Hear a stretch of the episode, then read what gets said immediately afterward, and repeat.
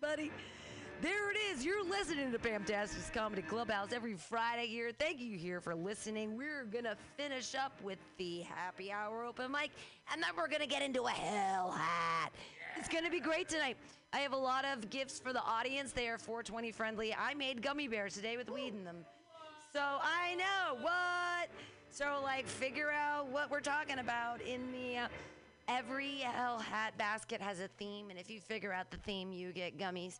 You just got to yell them out. But we're going to finish out the happy hour with Easter Fun Basket with your special host, Evelyn Eerie Diamond. Give it up. Yay!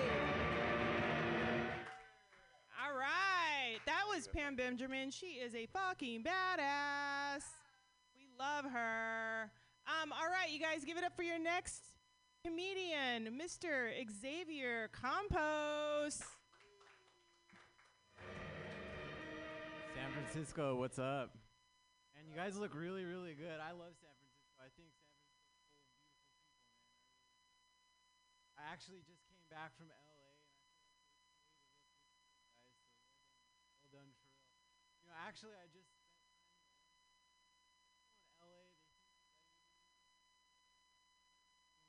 They think better than you guys, okay? So don't even ask, but you guys really do look good. I think I would follow each and all of your pictures would be like about four a.m. Right? four a.m. is like that weird time. Like, did he?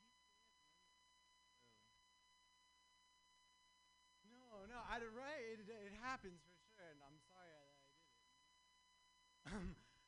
um, no, I, I, I do love San Francisco. Um, I think I love the way that.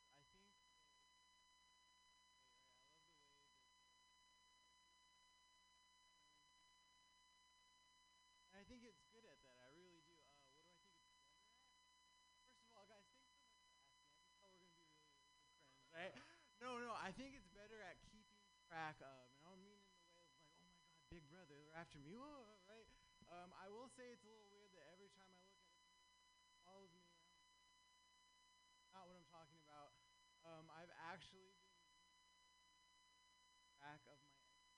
But guys, guys, it's not what you think. I swear, it's not to get back with her. Things ended really, really bad, so I'm just trying to track the exact moment of the hair color. Somebody was like, that's when you're... You know, I had almost stopped when I saw a nose ring, but I got some people together and we're like, oh no, you gotta wait it out a little bit longer. Yeah, we as a group decided once the hair's died, so has the memory of you, right?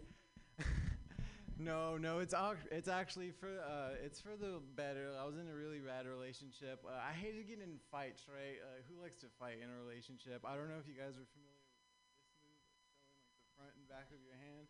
Um, it was like I was getting in a fight with a magician or something, right? It was like, as you can see, there's nothing in my hand, and then ta-da, something to fight about out of thin air, guys, out of nowhere at all. I was like amazed, you know, in the back of my mind, like. Like, I'd be engaged in the fight in the back of my mind and just be like, how did she do that, right? Like, and I don't know if you guys have ever seen, like, this, like, they like they get so mad, they grab something out of the air and then show you, like, their nails. It's like, is this your card? No, um, like, uh, living in the Bay is crazy, man. I'm actually from Southern California. I don't know if you could tell. Like, that's why his voice sounds like that, right? You're like, oh, wow, this guy's really committing his life to a horrible Matthew McConaughey impression, and I just do not get it. Like, hey, you got any beer? It'd be a lot cooler if you did. You see what I mean? This is just my life. This is just what I'm working with. You know, the other day I got into an Uber up here, and um, it had signs all over the inside of it, and it said vocal fry, and it had a big circle and then an X through it. What I wish I would have said was, oh boy, you're about to be in for it. Instead, I got in there and I was like, what up? He immediately looked at me like he just wanted to kill me, and um, what I should have said was like, oh my gosh, I'm so sorry, blah, blah, blah, but instead I was like, all right, all right, all right. No, no friends. It's no, it's okay. I'm getting this one guy in the corner, and I'm loving him for it. Living in San Francisco is really, really strange, though. I will say that you have the most fit older people that I, I've lived all over California. The most fit older people I've seen all through the state. Like every time I see an older person about to cross the street, I don't know if they're about to cross the street or fuck up the hundred-yard dash, right? I don't know if you guys seen it. It's very much like. And they just cross the street. It's never anything too crazy, but they just cross the street.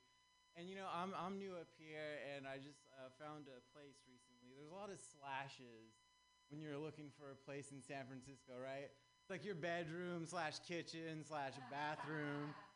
You know, um, I had my first place up here. There was no, uh, like, there was a gap between two walls, and they just stuffed a bunch of tissue paper, and it would just blow like that in the wind.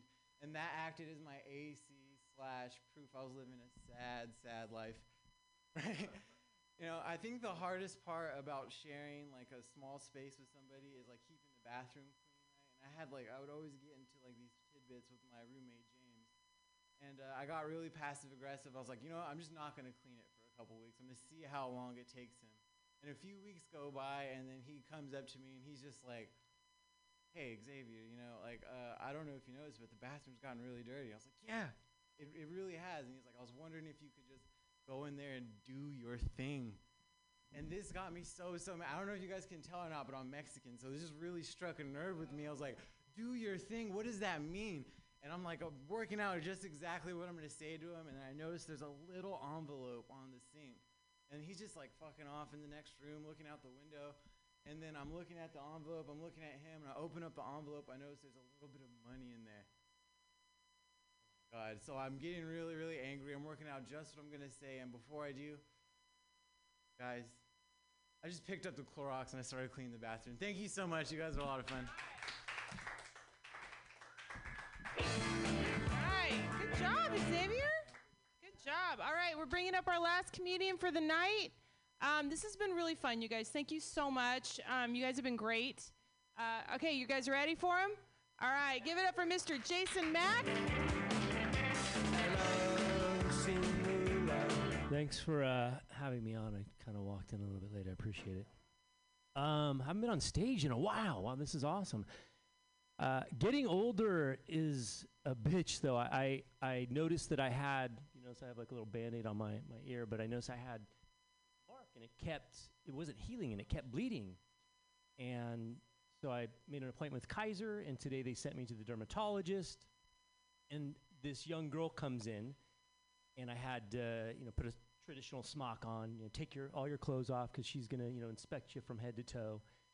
And and I don't know how many of you've been to the doctor as a man. It's one of those it's those fearful things to have, is like some random lady that she's gonna, you know, fully inspect my body. And she starts going, you know, looking at my head really closely. And she's got to be thirty-five years old, attractive at the same time, which even makes it worse. And she's going down my back, and she sees some spots, and she's like, oh, my God, those, and I go, do I have anything that's, you know, looks out of place or anything, anything strange? And she's like, no, no, you just have some of these wisdom spots. And the first time I'm like, wisdom spots? My ass, like, what are those really? She's like, aging spots. Those are aging spots. She's like, yeah, but we try and be P C about it. Um, but the, the part that is she's inspecting and getting lower and lower, and I have the smock being pulled down lower and lower, Uh, and getting closer and closer to an area, and I'm thinking to myself, no, please don't let her have to inspect that area. Tell me she's going to pass over my nether regions down here. And, of course, she pulls up the smock, and the first thing I want to say is, like, hey, hey, don't worry. Like, like I'm really I'm, – I'm not a shower. I'm a grower. I'm not a shower. I swear to God. Um, but that, that was awkward in that moment. Um, but I figure, like, that's the worst it can get. Like, you know, you figure you go out and y- – the only time you see somebody naked is generally if you've been in a relationship or you have a one-night stand. And in this case, I figured it was it was as bad as it possibly was going to get. And I, anyway, okay, whatever. I don't want to talk about it anymore. uh, what else? Um, but it's it's crazy getting old, older here in the city. Like, I just recently broke up with my girlfriend, and I have some some buddies that uh, some younger friends like, dude, dude, you got to get out, and like, you know, man, there's a, the cougar scene. And I was like, dude, you can get out. Just get back out there. I'm, and I started thinking, I'm like, at my age, like, my cougars are like seventy-five years old. I'm like, what a dick. Like, this guy, this guy, his cougars are, are getting him. He's getting, like, iPhones and Nanos. I'm getting government savings bonds and silver dollars at this point.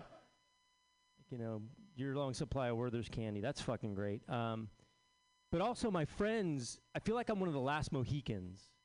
And most of my friends have gotten married. They moved to the East Bay. They're all in the suburbs. They're having children. And I get these random calls from buddies of mine. And it's like, dude, I'm in the city. Dude, I'm in the fucking city. I'm in the city. And I'm always like, I don't give a shit. Like, I'm doing my thing. I'm sitting on my couch, eating some Ben and Jerry's, you know, watching the Discovery Channel. Like, no, you got to come out. We're going to the strip joints. It's going to be amazing. I'm like, I don't care. The strip joints are down the street. I see them all the time. Like, no, check this out. We have free entrance passes to this place. And the women are completely nude, and you can touch them. I'm always like, what time are you picking me up? But it's not like I go to their town. I don't go to their fucking town. I'm like, dude, I'm in fucking Pleasanton. I'm in fucking Pleasanton. Yeah, get your kids. We're going to the Costco.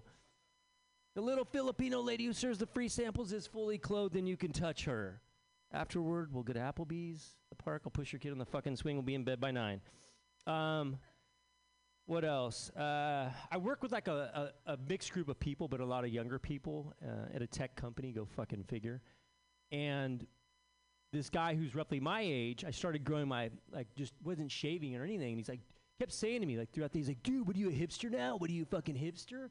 Like, I'm like, no, dude, just fucking, I didn't shave. He's like, kept nagging at me. And finally, I'm like, listen, just shut up. And I got, I got a fucking cold sore. And he's like, Jason has herpes. Jason has herpes. And I'm like, I don't know what you're talking about, bro. I'm a hipster. What? Um, yeah, so the Me Too campaign thing is is is huge. And um, I did my part the other night. There was this young girl walking home, and I stopped following her. I give a shit. uh, hey. Being bald is, people like scared to laugh at that. Ooh, that's not fucking, ooh, that's touchy, who cares? Um, how do you recover from that? Uh, it sucks. You know, the funny thing is about being bald, I find like I start to look like every other bald guy. I don't know, you get the same thing, like somebody like, yo, hey, give it up for Bruce Willis. Yeah, fucking give it up for Moby. Moby's in the house. Yeah, oh, Gollum's here tonight. Yeah, fuck you. Uh, yeah. You know, the other day someone's like, hey, man, someone called me, they're like, hey, dude, you look like, uh, Uh, Mister Clean uh, with AIDS. You know, I'm like, thanks, I appreciate it. Um, so uh, what else do I want to leave you with? Um, yeah, the dating scene's kind of crazy, this online kind of shit. And this girl was like, hey, you know, um, I just want you to know, Jason, that I'm going to go out with you, but I'm not going to sleep with you on the first date. I'm like, okay, what about the last? That's my time. You guys have been great.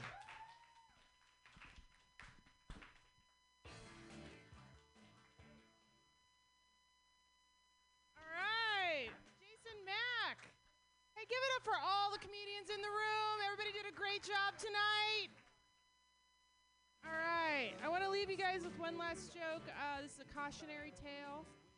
Um, I was uh, I was in line for the movie theater the other day. I was in line to get the ticket. And um, behind me in line were these two little people. Yeah, this couple, right?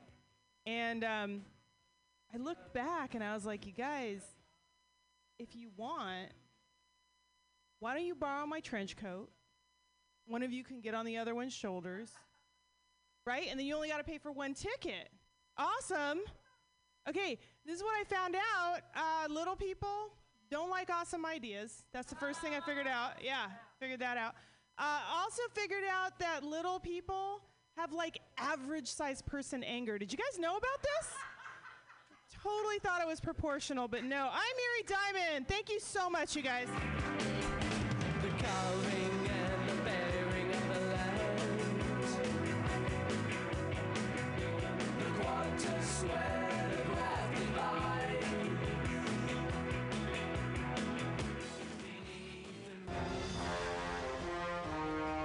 Are you tired of swimming through a sea of podcasts? Are ye on a raft without a paddle? Well, gather around me, sea dogs, and get aboard me pirate ship as we set sail for the seas of Mutiny Radio dot f m. From there, you can captain your own pirate ship as you sail through over forty-four different shows for all of your listening pleasures.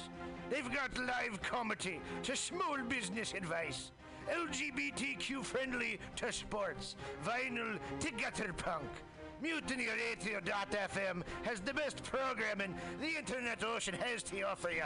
I bet my peg leg on it, or I ain't scurvy shit-faced McRat.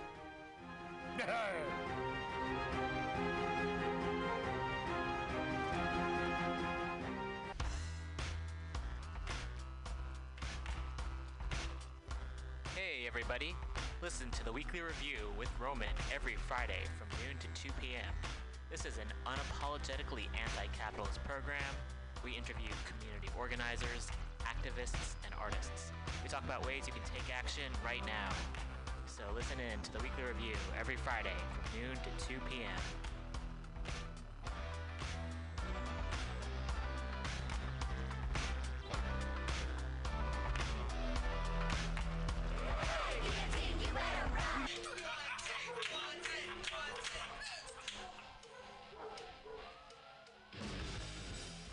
Subliminal S F brings you visual and auditory mind control. For the best graphic design, physical merchandise, and live music promotion, go to w w w dot subliminal s f dot com and check out their hilarious t-shirts and super cool bands at clubs and bars all over the Bay Area.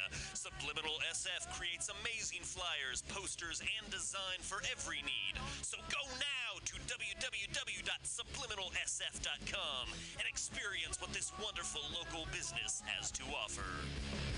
Run!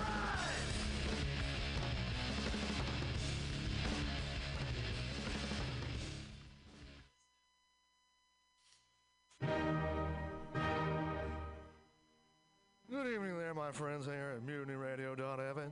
Chester Cashcock here, and giving you my love and regard as well as movies over there. And uh, I just wanted to let you guys know that anytime I go swimming in my vault of rare coins and piles and piles of filthy cash, I can't help but listen to Pamtastic's Comedy Clubhouse every Friday from eight to ten p.m. I mean, if anyone who knows anything about comedy knows that Pamtastic's books the best of San Francisco and beyond's underground comics. It's a great showcase, and they have a fun time at Pamtastic's deep in the Mission District, where you can laugh off your tushy for a mere five dollars every Friday to ten p.m. And I laugh because five dollars, I mean, that's what I use to wipe my tushy with. So to laugh it off for a mere five dollars is indubitious. But if you can't make it to Mutiny Radio, well, don't even worry. Don't fret at all.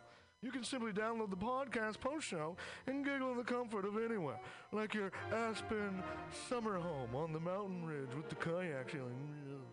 So all you got to do is just go to podcastics dot p c r collective dot org slash comedy clubhouse, or you can listen live every Friday from eight to ten p.m. as your host Pam Benjamin brings you the best comedy from San Francisco and beyond the universe. And what's better than the universe? It's a cash cock, honey. Yeah.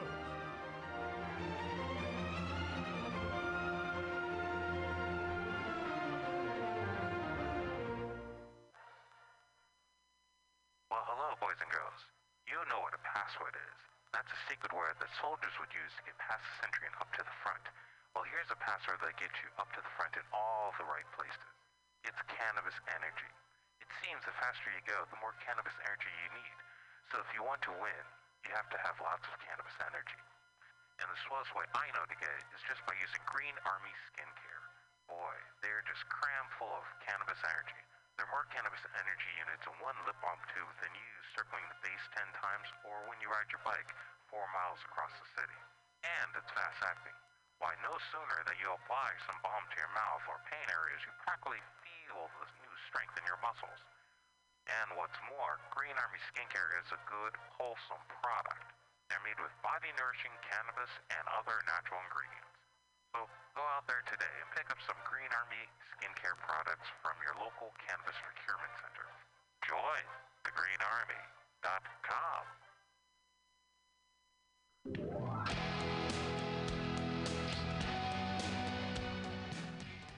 Hey, ladies and gentlemen, we'd like to invite you down to Bender's Bar and Grill in the heart of the Mission District in San Francisco at eight oh six South Van Ness. Uh, We've got great food by our kitchen counter offer: burgers, tater tots, tacos, corn dogs, all sorts of good stuff like that. They're open from opening until eleven p.m. most days of the week, except Saturday. Every Saturday night, we've got live rock and roll, some of the best local bands in San Francisco and touring acts as well. Come on down, ten p.m. Rock and roll, only night of the week. We have a five dollars cover charge, always five bucks for live rock and roll. We're open from four p.m. until two a.m. Monday through Thursday, Friday, Saturday, Sunday, two to two.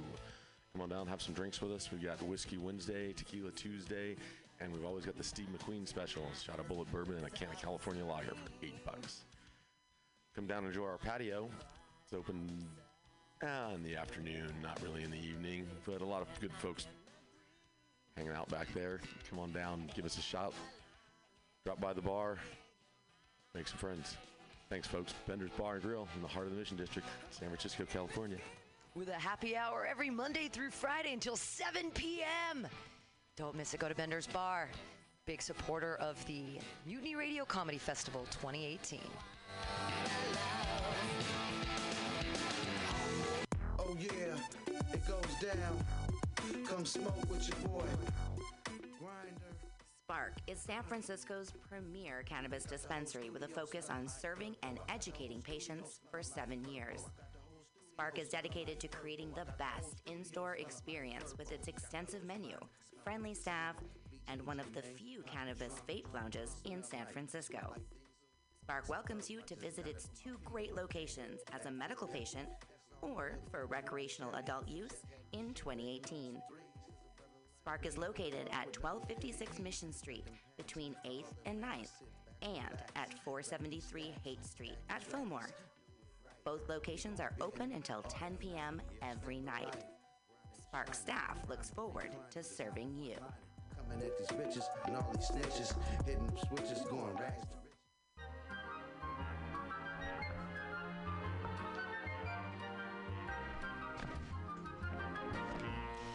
Rainbow Grocery, a worker-owned and operated food cooperative located at seventeen forty-five Folsom Street in the Mission District of San Francisco. Let's hear what locals have to say about Rainbow Grocery. Their bulk section is dope A F. I love their their variety of cheese and home decor items uh, and this... of unique items that you can't find anywhere else. Their cheese section is insane. I love Rainbow Grocery because it's the number one grocery store to shop at when you're having a potluck and need to fulfill everyone's dietary needs. They don't have meat. Rainbow Grocery Cooperative, an amazing San Francisco staple since nineteen seventy-five.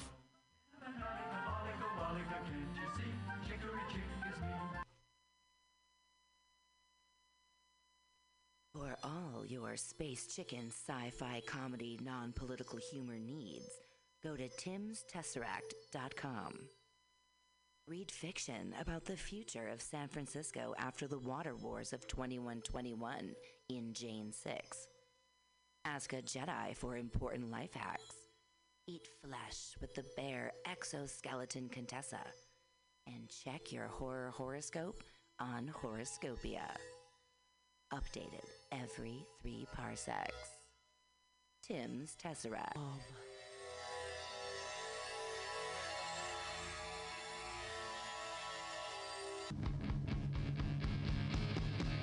So you want to be a comic? It's not as easy as we make it look, but that's because Mutiny Radio has eight hours a week of open mic stage time for all your comedy workout needs. Strain those improv muscles every Sunday from four to six at Getting Sketchy with David Stolowitz. Press out those new jokes every Monday, six to eight on Joke Workshop with four-minute sets and four-minute critiques from everyone kept positive by host Pam Benjamin. Pump those dick jokes every Thursday, seven to nine with True Hustle Thursdays. Hashtag T H C. That's hashtag T H C T. You want more open mics? Fridays, six to eight. Happy hour with guest host and George D. Smith. Pew, pew, pew. Four open mics every week at Mutiny Radio, brother.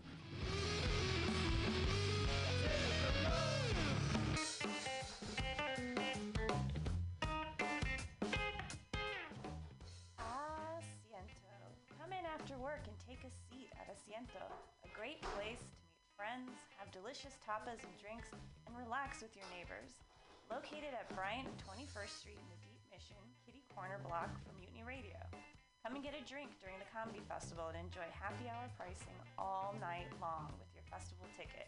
A great neighborhood bar. Come take a seat at Asiento.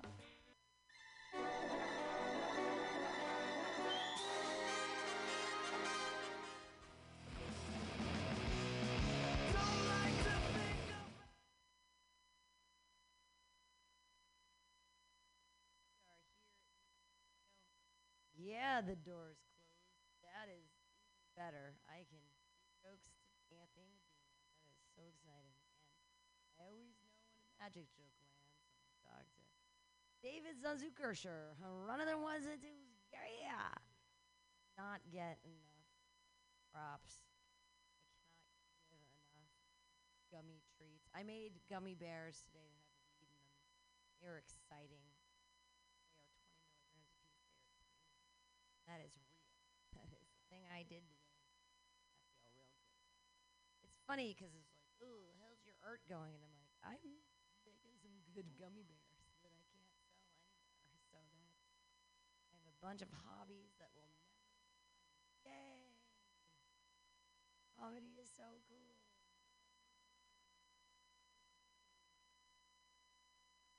It's a Friday night. I did. I did put a lot of time into tonight's show. Uh, it's a hell hatch, hell in a handbasket show. Not just a hell hat. The hell hat shows, I sit in a corner for two hours and write down whatever comes into my head. And people are like, why is it always about cats? And I'm like, okay, welcome to my show. But tonight I actually put together a bunch of pictures, and they're great. I didn't actually want to deal with the baskets because I'm trying to get into the twenty-first century, so I put them on the iPad. So we can all see the pictures. That the three comedians who were booked on the show didn't show up for, so we're going to have other comedians who showed up who are awesome be in their places. But uh, the other cool thing is that each, like, round this time has a theme that no one knows about but me. And whoever guesses the theme in the audience, these throngs of audience, I was going to give them the weed gummy bears that I made. I made so many. I, yeah, I fucking figured, you know, fuck this podcast. Let's talk about, let's talk about, so I've been dealing with weed and fat for so long because weed is fat soluble, which most everybody knows, which is why it lasts in your system for twenty-two days. Fucking drug test, and you're like, well, how many days do I have to burn down and sweat? And the problem is that weed is fat soluble. So you have to burn that fat so it's good. Yeah, Jake Silverman, he knows about burning fucking fat. This guy knows. I was talking about T H C and how it's attached to your fat. And you got to burn the fat so that if you have a drug test. Yes. Yeah. Uh, so I've been dealing with the weed gummy. I have weed gummy bears for you. I just figured this out today, and I'm a genius. I'm like, haha. I also have this other thing I made. It's weed high coffee. Have you guys want to do some of that? Get fucking high. Yeah! We did it last night. We had a good, everyone was texting me today. They're like, I had a really good time last night. I don't know if it was the open mic or the weed coffee. I'm like, clearly it was the weed coffee, you weirdos. Uh, so tonight is a hell in a handbasket, though. And when you're, oh, look, yay! And no, the comedians aren't here, but the audience showed up. Yay! Uh, you remember Jake Silverman from Portland, Oregon? Uh, grab those treats out of the back and let's just start everybody eating them like crazy. You know what I'm talking about? What? He's returning from the first radio comedy festival. He's back and he's like, there's still nobody here. Yay! Isn't that funny? But there are forty thousand people listening, right, people? Yay! Thank you so much for listening. When the comedians get in, I really did like make it together today with like your things and you're gonna roll through them and be all like, we just have to get another comedian in here and we'll be fine. We can get going. Get Jay, someone get Jay Wook in here. Fucking start it up. I could, I could tell you guys a joke I've been working on lately. Um, we all uh, isn't our first lady the cutest? Isn't she? She looks so good even when she frowns. Like she is so pretty. Melania. Melania? Melania. How do we pronounce her name? You guys know? Melania. It's Melania. Good. I don't know how to pronounce her name because she never speaks. Speaks four languages. French, Italian, German, English. Just talk in one language, sweetheart. I'd love it. What are you going to say? Anything. J'aime mon vin. I love wine. Yeah, I do too. Let's get with Jesus and be together with this shit. Uh, what a lovely and amazing looking lady she is. I don't know which country she's from. It's either Slovenia or Slovakia, but both countries border Hungary, and she is starving. You know what I mean? So skinny and pretty. She's starving. Third wife, eyes down. Yeah, come on in, Casey.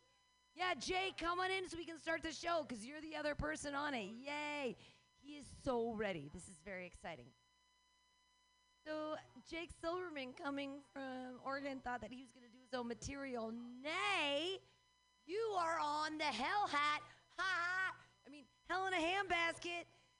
So we have these hand baskets I usually make people deal with, but I tried to like get thirty-first century here, and I have them all on the iPad. So it's going to be crazy, I know. So if we could, so here's the way it works. It's just like Chopped, except it's with comedy premises. Okay? The first set has four comedians. Jay Look, Anthony Medina, Jake Silverman, and Jay Savory. And you're all from different places. You're from Texas, you're from Portland, you're from here. You're from Sacramento. Uh-huh. And you all have to touch on the following four things in your sets. And you get to have the iPad with you. Here we go. Okay. So, number one is animal style fries. There they are. Animal style fries. Number two is a cat that has been shaved in a beautiful or horrible way. Okay. Number three is a chocolate lab that says all foods must go to the lab for testing. And number four is floaty potato. Okay, so before we start, do any of the people in the audience want to guess what? As you get gummy treats with weed in them for knowing what's happening.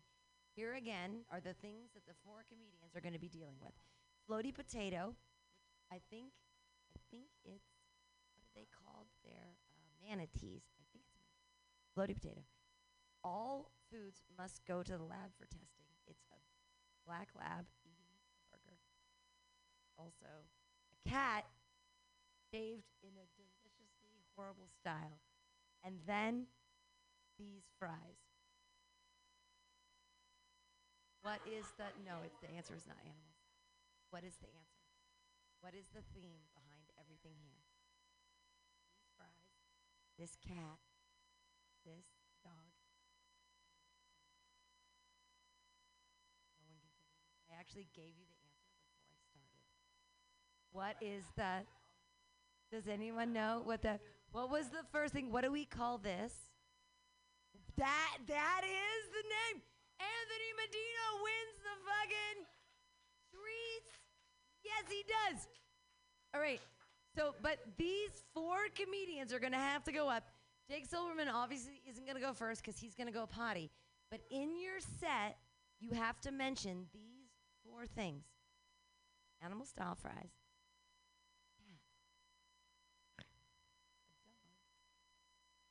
And a floaty potato. All work together. All right, so it's going to be Jake Silverman first. But I think we actually we should bring up the, the hero from the last.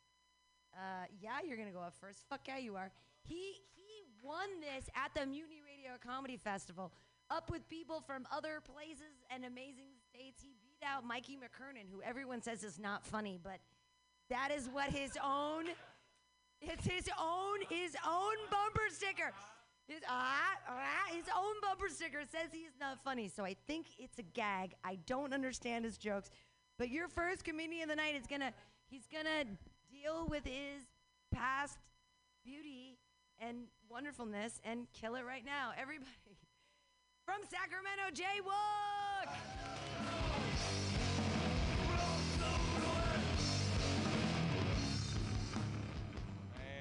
in no order. God. Like a bad dream for a fat guy. Right? Uh, Pam, don't go the wrong way. Don't go the wrong way. I don't know about you guys, but uh, Steve Jobs, before he died, okay, he talked about this floating potato thing, the manatee. Did you guys hear about this? He said it's most likely the one animal that can read our thoughts. We need to fucking kill manatees, man. I don't know about you guys. That's a pretty good superpower. I don't know how think you think you could do better. You know, but, I mean, maybe it'd be used as a manatee, right? I mean, how many manatee attacks happened last year? One. Yeah, one. You guys know where it happened? Santa Cruz. Yeah, yeah. True bro fact. It's a true bro fact, all right? The attack was, it assaulted a woman. So, again, can you get behind my cause of killing the manatees? Come on, guys. They can read your thoughts and they're assaulting our women. Give it up. Come on. Or you like that. All right. Love to go animal style all over this pussy. I don't know about you guys. I grew up with vajazzling, bedazzling, and this is like pizzazzling and like a motherfucker. This looks like.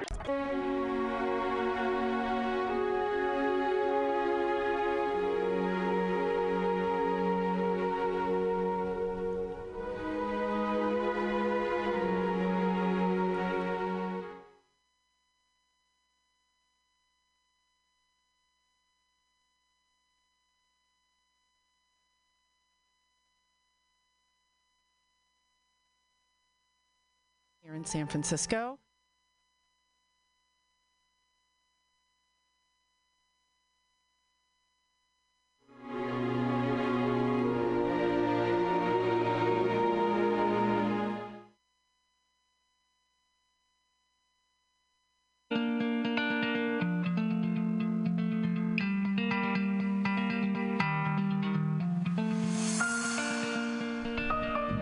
Welcome to Spiritual Psychology with Renee McKenna. I'm a therapist and healer here in San Francisco.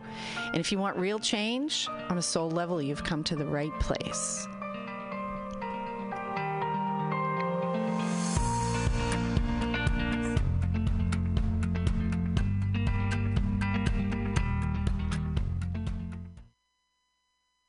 Hey, welcome to Spiritual Psychology.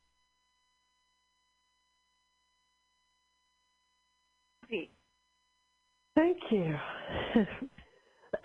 So, what did you want to work on? We were talking about receiving and yes. giving, and you know, those are like breathing in and breathing out, giving and receiving. Most of us are better at one thing than the other. In fact, most people are not very good at receiving. But why don't you talk a little bit about your relationship with with what's been happening um, for you that shows you that you need to do a little bit of work to open up to receive better? Uh, well, I think I had this time in my life for a while where um, I was just not getting much nourishment, like emotional nourishment, um, or physical, I guess, or, uh, well, just not getting a lot from an, a previous significant other. Mm-hmm. And now I'm currently with someone who is so generous. Uh, I think, yeah, I think before I just kind of got to a place where even I would ask for something in, like, very extreme circumstances. Like, when it, for instance, when it was my birthday, my ex would say, "Happy birthday, baby," and give you a, check, uh, a kiss on the cheek. Not even a card, nothing. Would never plan anything or, you know, not make me dinner, not pick me flowers, like just nothing ever. And uh, one wow. time I was super sick on my birthday, and um, had asked him you know, he didn't do the same thing. You know, happy birthday, baby, and gave me a kiss. And I was just kind of laying around being sick all day, and I was kind of weak and pathetic, and I hadn't eaten. And I just said, yeah, could you, do you think you can make me dinner? I don't care if it's something just like really, just like rice and veggies or whatever. And he was like, ah. And I, well, I, and I was like, all right, never mind. And he's like, no, I'll do it. And so I just got to this place where I just hated having needs, period, because they just were not going to be fulfilled even if I asked for them. So I just kind of gave up. And, um, yeah, so now I'm seeing this person who's just super generous, who's always like, I'm going to the store, do you want anything? Or just will bring me treats or do all these things. And then I have this experience around or before Christmas time where he was like, we went to a store together just so, like, he took me there so I could get stuff for my new apartment, and it's really sweet. And, like, I'm getting the stuff, and I'm not thinking anything else is going to happen. And I'm just telling him, like, ah, I tried to get this pan, and it was too expensive, and the lady's giving me all this rigmarole. And he's like, oh, what pan was it that you wanted? And I just felt like, what? Is he going to try to get me the pan? It's way too expensive. I just, like, changed the subject and went somewhere else. And then there was uh, we came across this display of weighted blankets, and Um, I had read about them before and heard they were really good for anxiety, and there was a woman there talking to the sales lady about her, her grandson was autistic, and, you know, she thought it would be really good for him, so they were talking all about it, and I was like, oh, did you see the Temple Grandin movie? So we were just talking about weighted blankets, and then we kind of left there, and he was like, oh, so if you thought, if you were going to get one of those, do you think you would want the twelve pound, the fifteen pound, the twenty pound? Do you like the brown one? Do you like the gray one? And again, I just, like, kind of ran away. I just didn't really know what to say. I was like, what? And another time he said, oh, what do you think about these pillows? And I was like, oh, they're nice. I don't know, they're pillows, whatever. And he's like, well, no, I'm thinking, you know, I'm going to buy some new pillows for my bed because you're going to be staying over there. And I was like, what? No, you should get pillows that you like, that work for you. And he's like, no, but you're going to be staying there. I want you to be comfortable. And I was like, ah! And I ran away, I guess. And so... there's a pattern here of running away. Ah, uh, yeah. That kind of seems to be a thing. And then, um, so I did let him get me the weighted blanket. It was very sweet. And he got me a mattress topper for my bed, so it wouldn't be as, like, actively trying to kill me, the mattress. It's, like, slightly less uncomfortable now. And um, he's just constantly wanting to do stuff for me and get stuff for me, which is so sweet, logically. I recognize that. It's amazing. It's sweet. It's wonderful. It's the best. And then I just kind of, I just, I just want to let away. I just feel like this is the craziest thing ever. Why? What is happening here? And I think it kind of freaks me out. And so I don't want to mess up the relationship by being super weird. Um, I think I have also have a little fear that um, I I have historically had issues with taking care of myself financially, and I don't want to end up in some weird situation where he's, like, enabling me or something like that. Um, and and so just putting attention on that, and also wanting to be able to uh, take in generosity where it is presenting itself in my life. Yeah. And so what's your relationship with giving to others?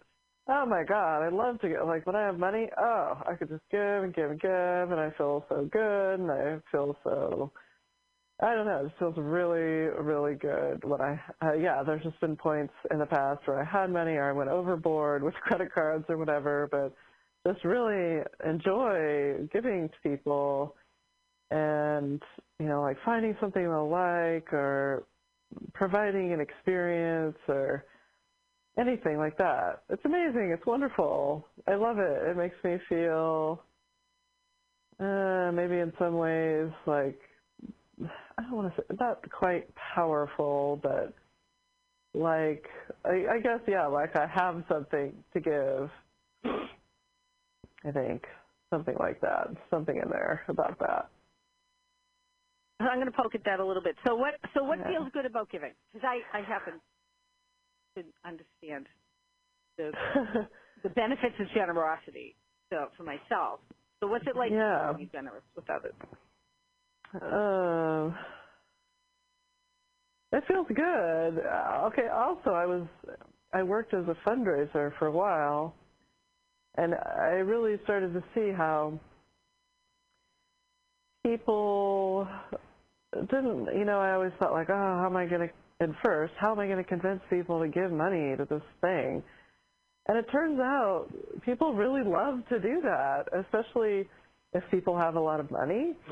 They don't necessarily have the experience of doing the on-the-ground, you know, boots-on-the-ground kind of uh, grassroots work, because maybe they're working all the time or whatever, but they have money and they feel like, wow, that's a great way that I can contribute because I can't be this, you know, volunteer twenty-four seven person like these other lucky people, but I can give money, and that makes me feel really good, and like I'm helping people and helping whatever cause. And so, yeah, I remember times when I could take people out to dinner or get them the thing that they really wanted or surprise somebody with a gift or an experience or something. And I think I felt really good about myself when I did that. So what do you think feels good about that in your experience as a fundraiser and also just in your own experience? What do you think feels good about giving? Like contributing to something larger than oneself for fundraising, for sure. Right, so there's a sense of connection with the larger society, yeah. with the larger world, with the larger cause. Yeah, doing something good. Um, yeah. And in, individually, uh, what happens when we give generously to another?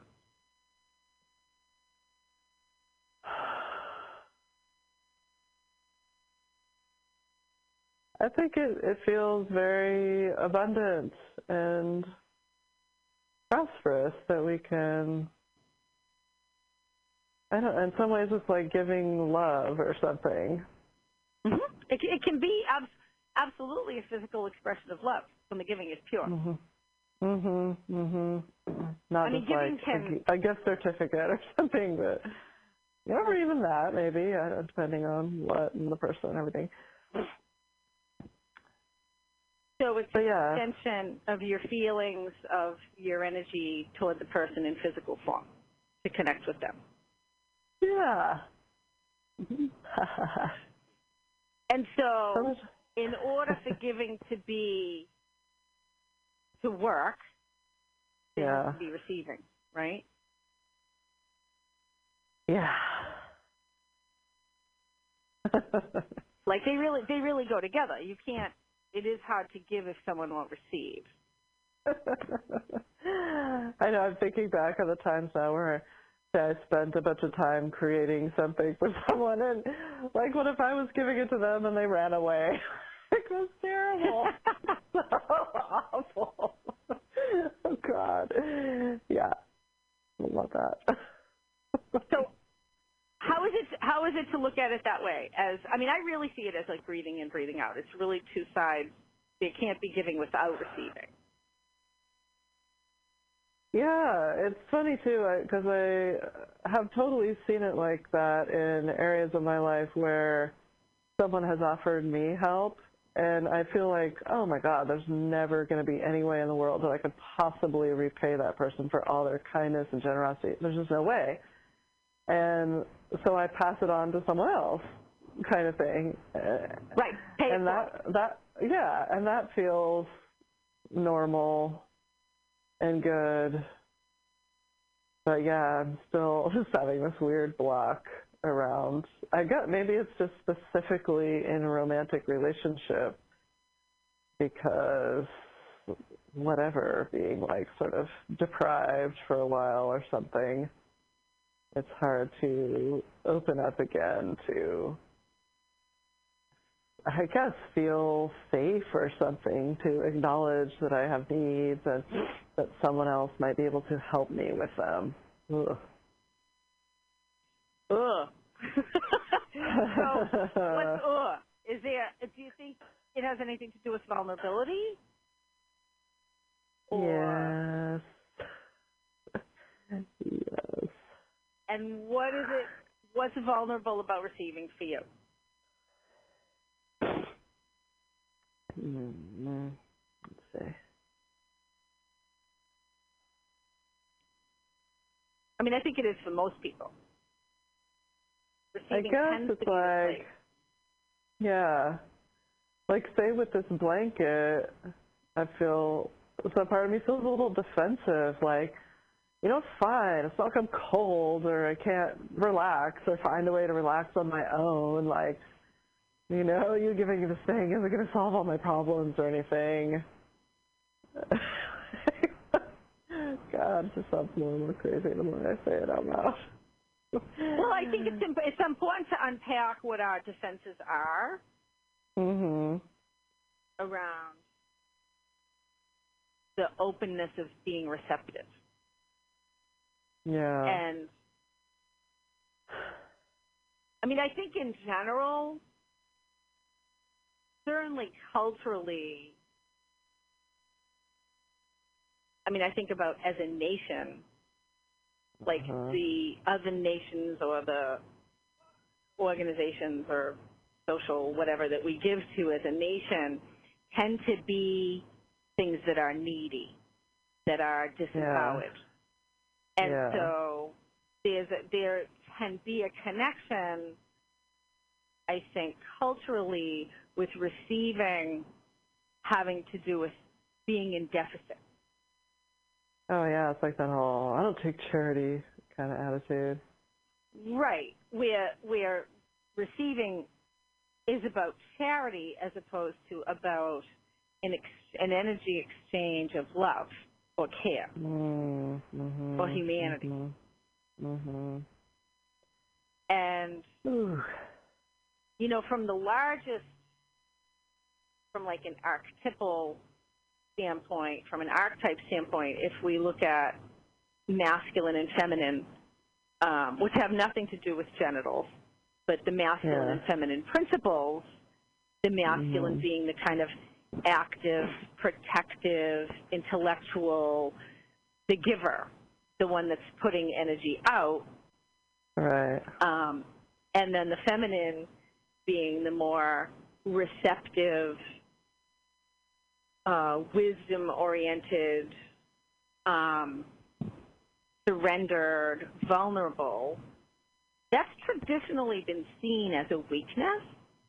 Right. As a, and, and you know, really, my, I know I thought that that was a weakness for a lot of my life. And, you know, having, it was really, for me, when I had children and, and how to open up to the experience of being a mother, of surrendering to the birth process, of being willing mm. to receive these children in my life and surrender to them, um, mm. that I understood the tremendous strength that's in that experience and the grace mm. that comes through that when we can surrender to the life force in that mm. way. Mm-hmm. uh, it takes tremendous courage, actually, and trust to open up mm. and not try to control what comes to us. Mm. And to mm-hmm. really lay ourselves open to the life experience, which, I mean, in a microcosm could be what receiving a gift is. It's about, I'm going to receive what you give me and not question it and see what it wants to offer me, as opposed to trying to control what it is or control you and how you give it to me. Ooh. Yeah. So it really takes it really takes a tremendous amount of, I think, courage and strength to do that. But it's a different kind of courage. It's a receptive, yeah. vulnerable strength. Yeah. So I don't know. How is it to hear that? What do you, what do you think about that? Yes, that makes me think of two exes ago who would give me things maybe in a little bit of a manipulative way, like I gave you this, so I get this. And then my dad, too, um, just always feeling kind of obligated there. And there being a history of sexual abuse and and him giving me money, which, you know, maybe on some level was him apologizing or something, but then me feeling obligated to, you know, show up for events that he was at, or, you know, family gatherings or whatever that I did not feel comfortable at. So that's the so, yeah, it does feel vulnerable. Giving and receiving. Right. But that's yeah. the shadow side of giving and receiving, that giving and receiving are often yeah. used as power tools and manipulation and mm-hmm. control mechanisms, that I'll give you this if you do that, or I'll right. give you this if you don't do that. Yeah. And if you don't do what I want, then you aren't going to receive what I'm going to give you, which is right. which is really that's the that's the dark side of giving. That is not giving love. That's about power and manipulation and control. Yeah, it kind of sounds like the whole patriarchy thing. Like, I'll give you protection if you have sex with me, or whatever agreements have been made in the past.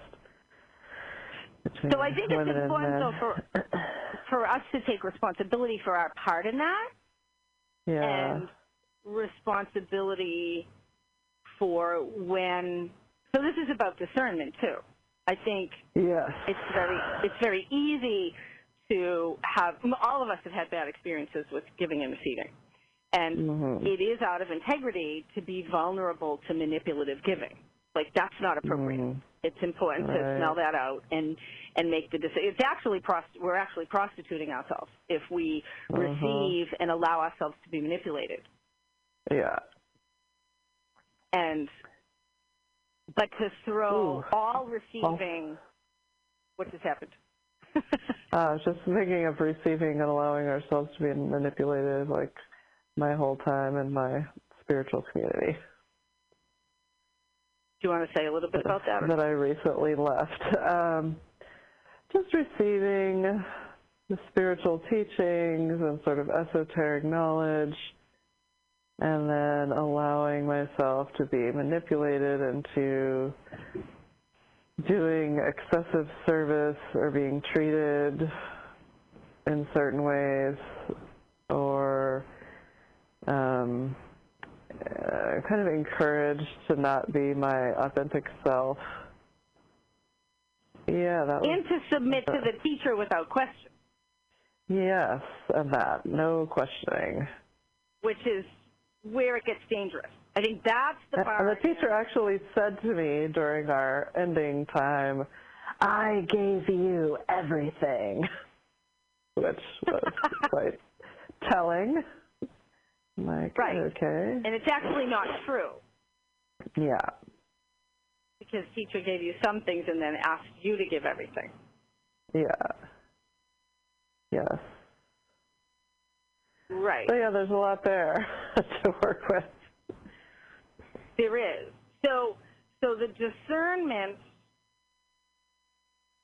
to know when it's appropriate and healthy and a growing edge to be vulnerable to healthy, loving giving, and when it's not appropriate, when there's manipulation happening, when it's a power issue, and, yeah. you know, I yeah. think for myself, I tend to feel that in my body. My brain will mm-hmm. often have a story around it that's confusing, but I'll often feel it really in in my belly, which is like my third chakra, which is our power center, right? Um, yeah. For me, I don't know where you feel it when, when you feel like, ah, this doesn't feel right. Somebody's trying to manipulate me. Mm. Do you have that experience in your body? Oh, yeah, so it feels like that? second and third chakras. Yeah. Yeah. Yeah. Which is about relationship and... It's our, how we connect with others. Yeah. And and our personal power. Yeah. So it's very easy to, you know, if we have, if we've been abused and, you know, in, in whatever way we've been, if there's been power abuse, in our life, it's very easy to just want to avoid all receiving. Yes, it is. But it's kind of an immature approach. Because, and what happens is, I mean, we may, quote-unquote, keep ourselves safe, but we're also totally negating the possibility of the, the genuine connection and the reception of love that is coming toward us, and, and the growth and nourishment that can come from that. Mm. Mm-hmm.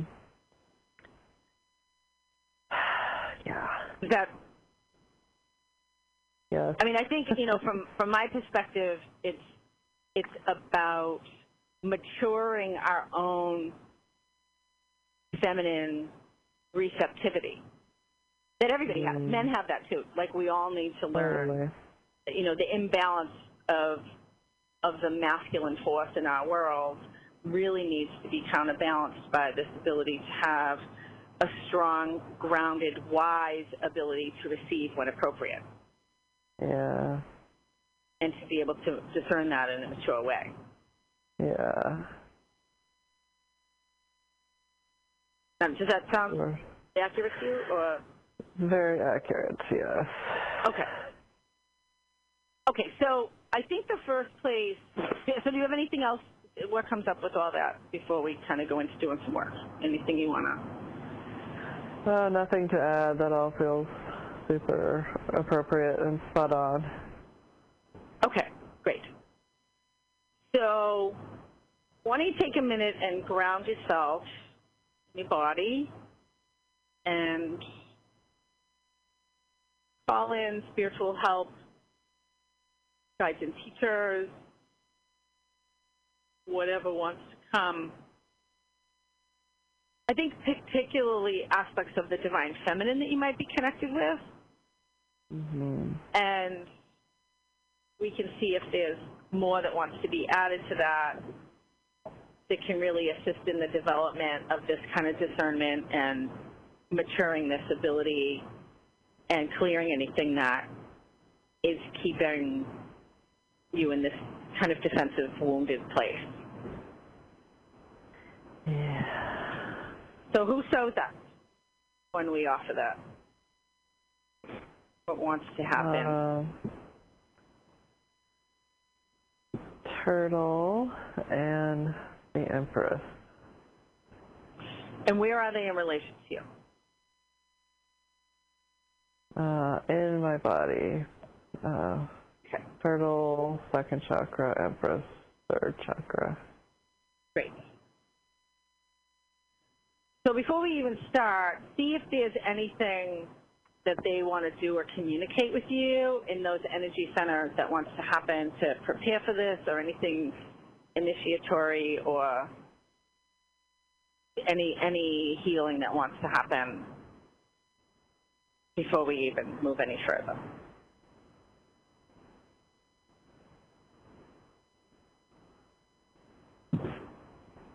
They just kind of wanted to get closer.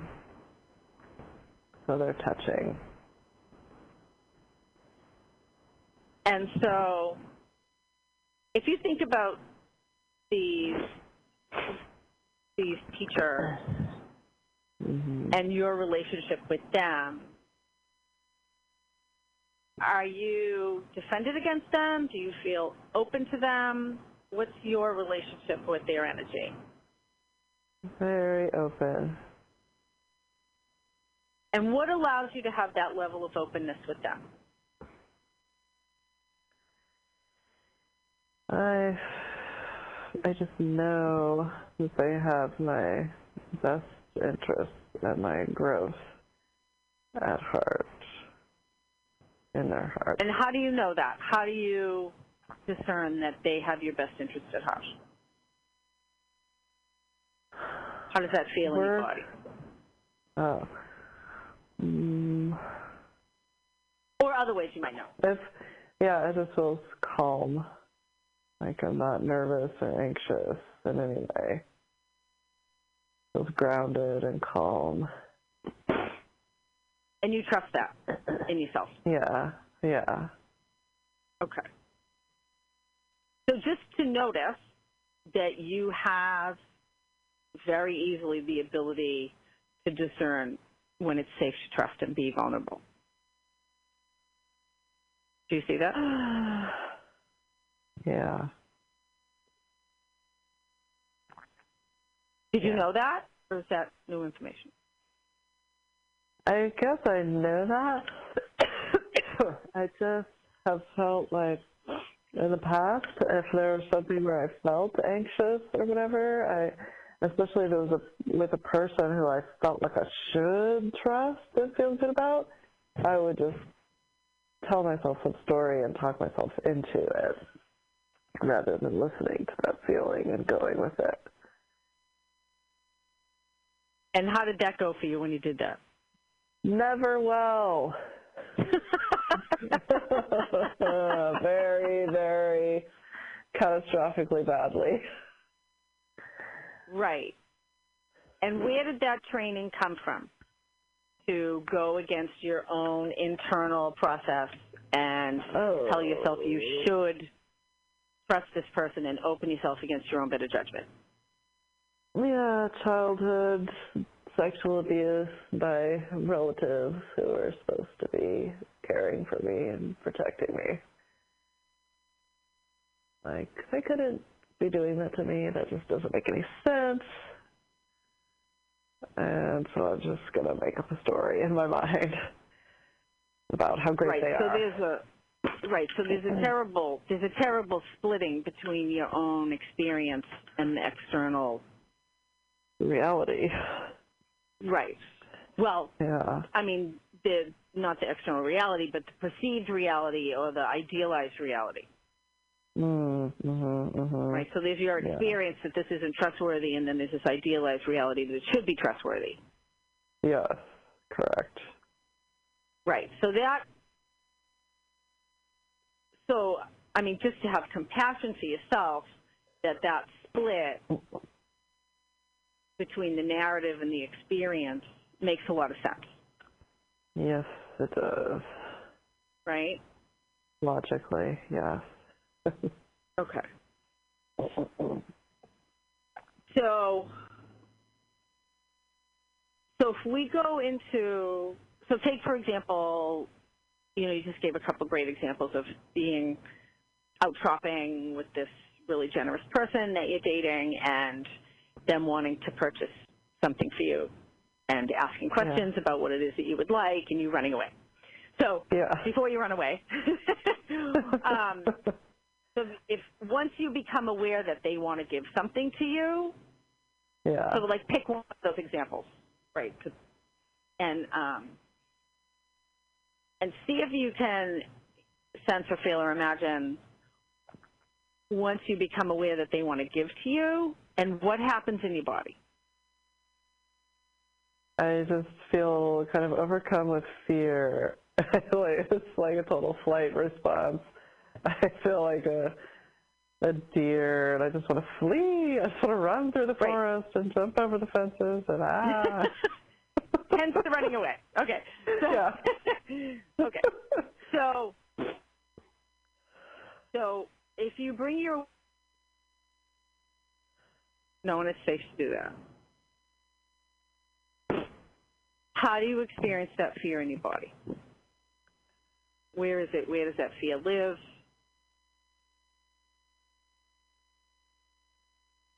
Notice it's like, in your throat, in your chest, in your belly. Yeah, yeah. Chest, throat, head.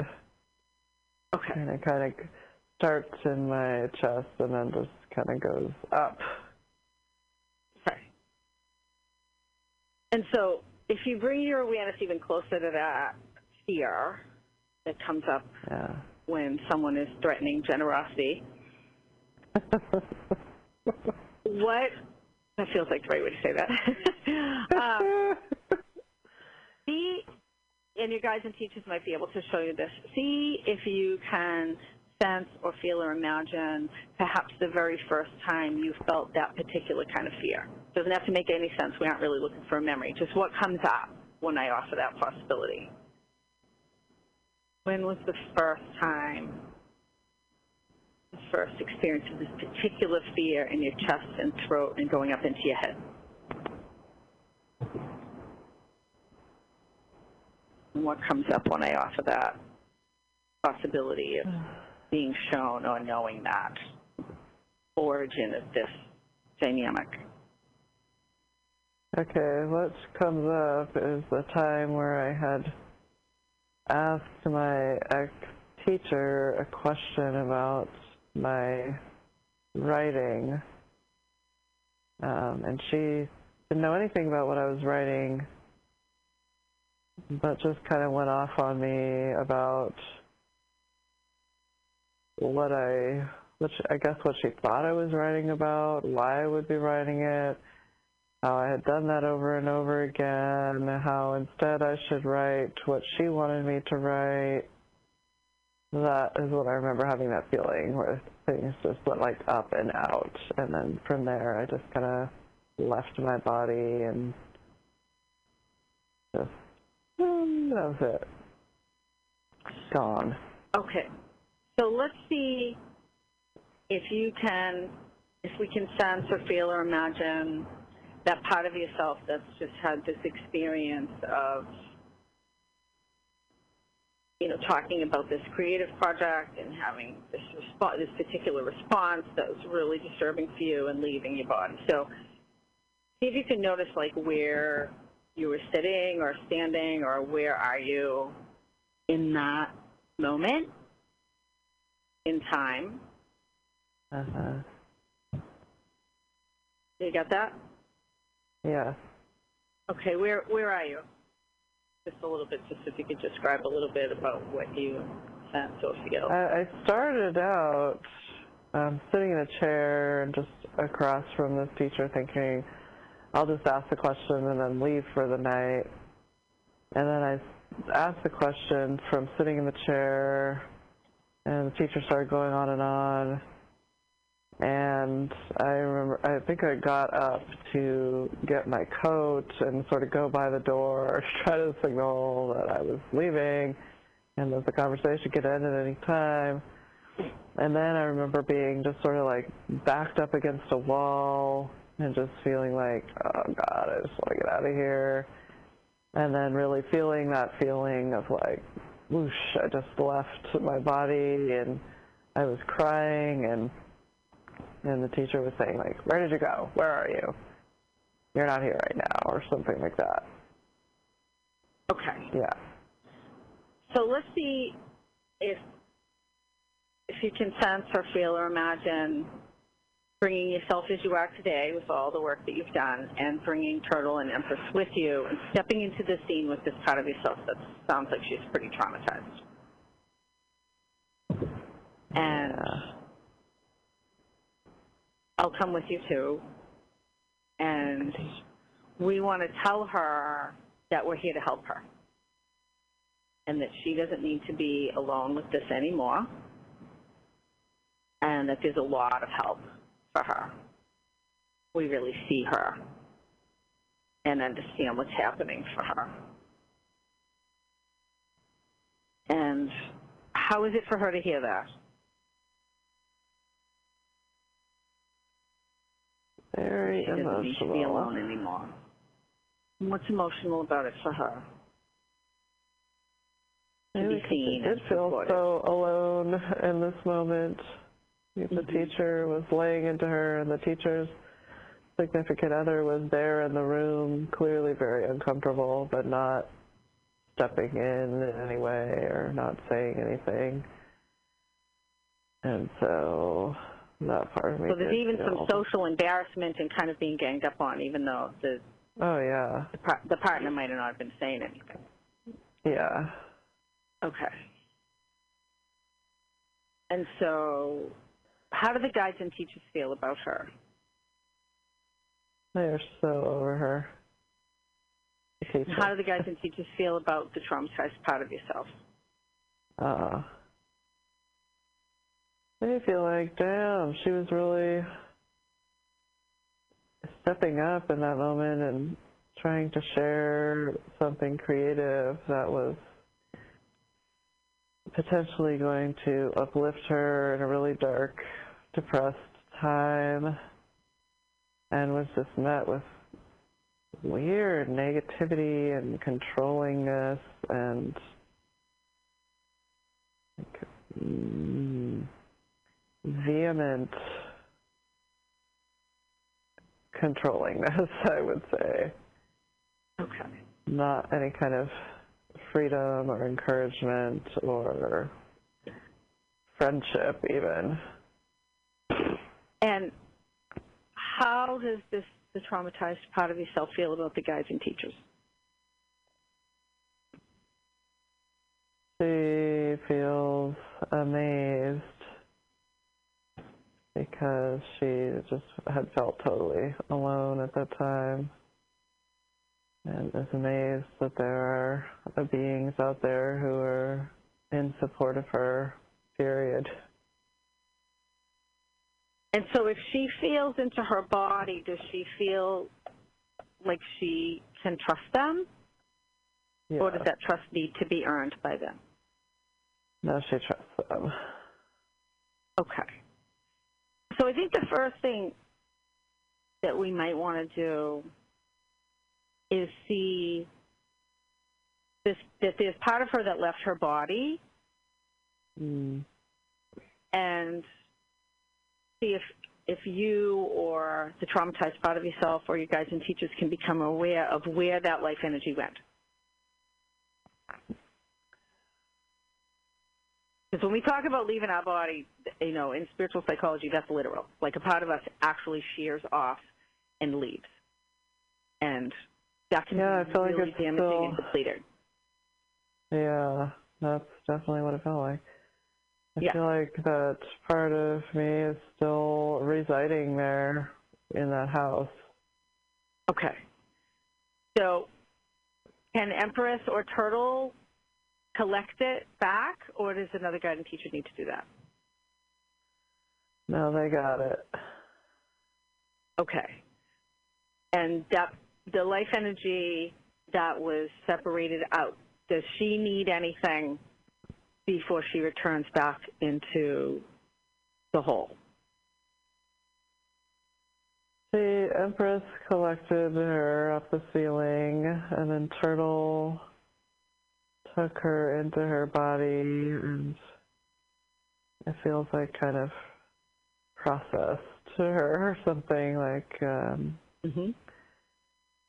I don't know, sort of pulled out, or God, what even would that be? Like disintegrated the parts that were attached to the teacher and brought back the authentic me parts.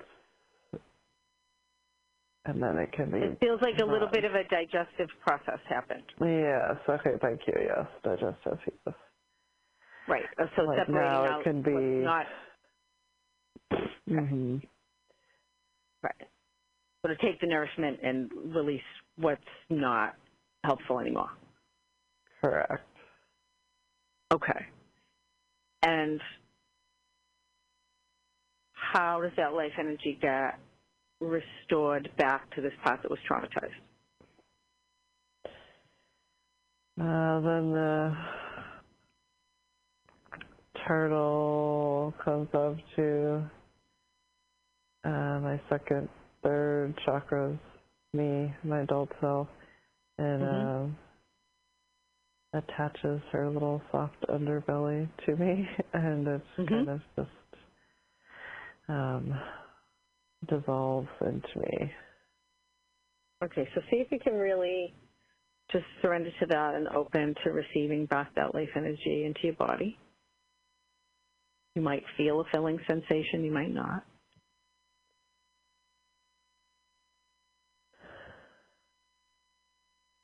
And what happens when you do that? Do you notice anything? You might not. It's all really amazing and good and beautiful and golden and sparkly and warm and creative. Great. really integrating and allowing that energy to infiltrate and find its home back physically, mentally, emotionally, spiritually, energetically, creatively, sexually, socially. It may and it may integrate all the way down to the soles of your feet and the tips of your fingers up to the crown of your head. It'll find its place. Yeah, it feels like it's reaching out into all the cracks and crevices and putting roots down and sending branches up and out. I really wanted to return. So this is one of the major aspects and causes of trauma is when parts of ourselves shear off because they don't know how to manage the experience we're having, and they, and they get we get kind of shattered or separated out, and then there's not a coming back together. And so bringing bringing that which fled back is really important. Yeah. Hmm.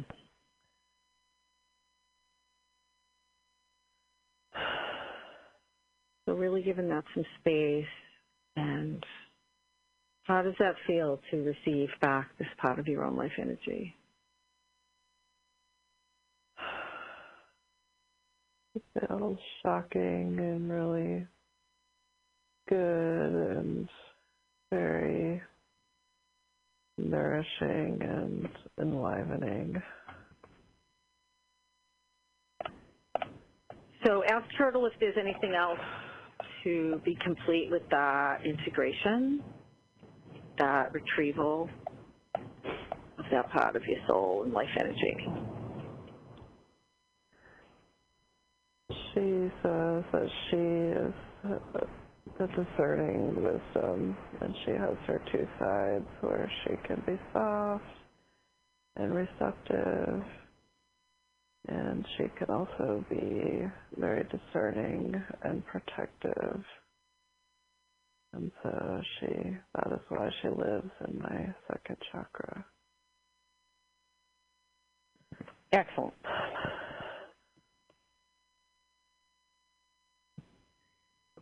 And so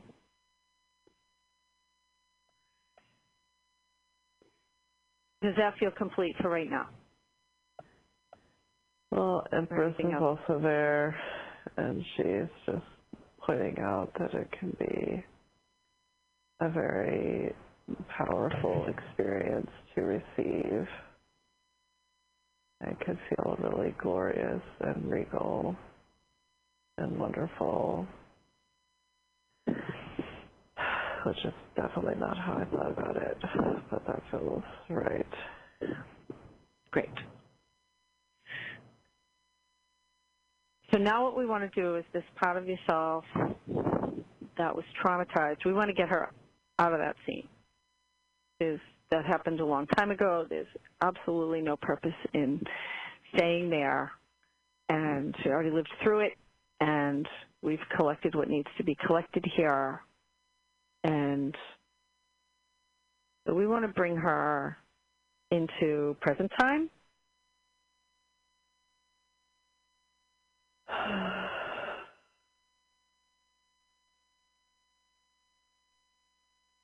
And so we want to bring her maybe to a safe and sacred place, maybe a place in nature, maybe a place you've been before, a place that has only your highest good in mind.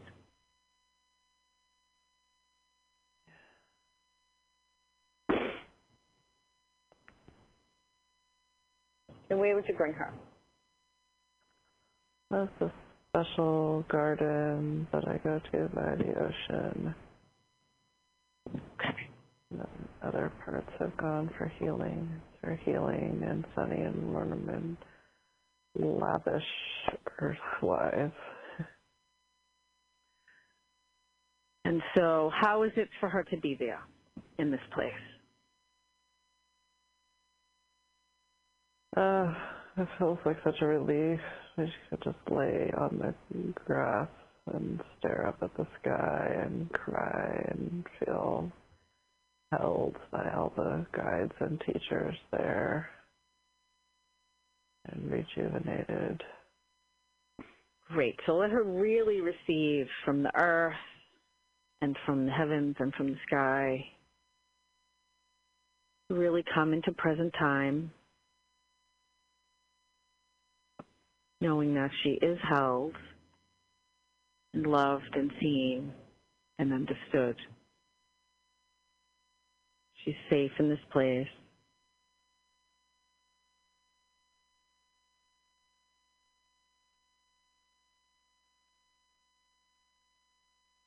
And how is it for her to do that?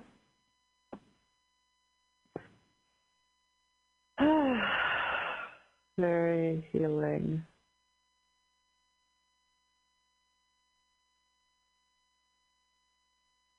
She no longer feels like such a victim, and she doesn't feel alone.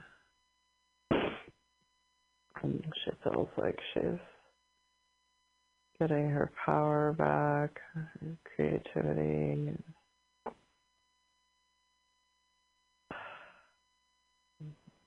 So just really, again, allowing yourself to receive and noticing how it feels in your body to receive in this way.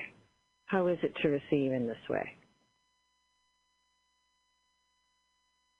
That's so amazing and wonderful. It feels like just pure love. Like in its purest form, not trying to get anything, not with any end result in mind, just like pure exchange of love energy.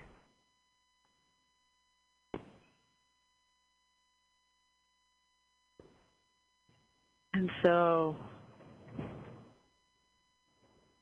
just allowing yourself to receive and consciously notice how you have an innate ability and a healthy ability to receive when it's safe to do that in a really open way and vulnerable way. Can you see that and feel that? Yeah. So that's really great. You have that.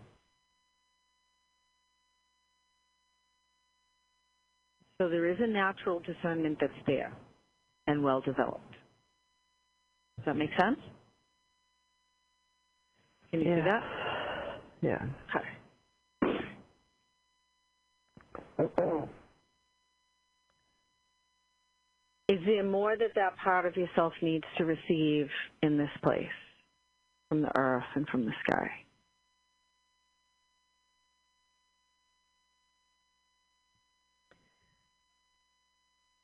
She's receiving her the warm sunshine and the beautiful smells of the flowers, super sweet, the earthy smell of the grass and all the hedges and plants and flowering trees, and the dirt, and the smell of the ocean and the sound of the ocean nearby.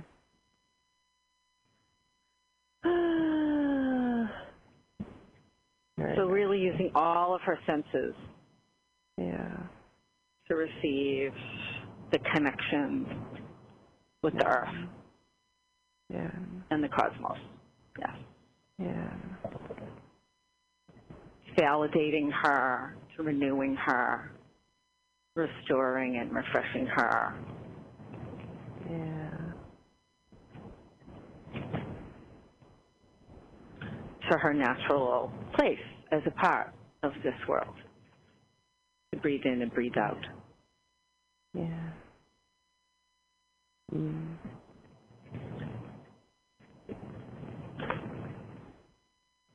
How is it for her to do that? It makes it feel, or not even it makes it feel like, but it is a sort of visceral representation of giving and receiving and someday, like, she'll die and her bones will go back to nourish the earth. Mm-hmm. It's all very cyclical. Not, no part of it is more or less important than the other. And how is it for her to surrender to that cycle, be a part of it, an important part of it, an intrinsic totally part of it? Fine and natural. Excellent. So I wonder if you can sense or feel or imagine bringing yourself as you are today into this place with this part of yourself. Into the garden with this teaching that's happening, with this restoring of her natural order.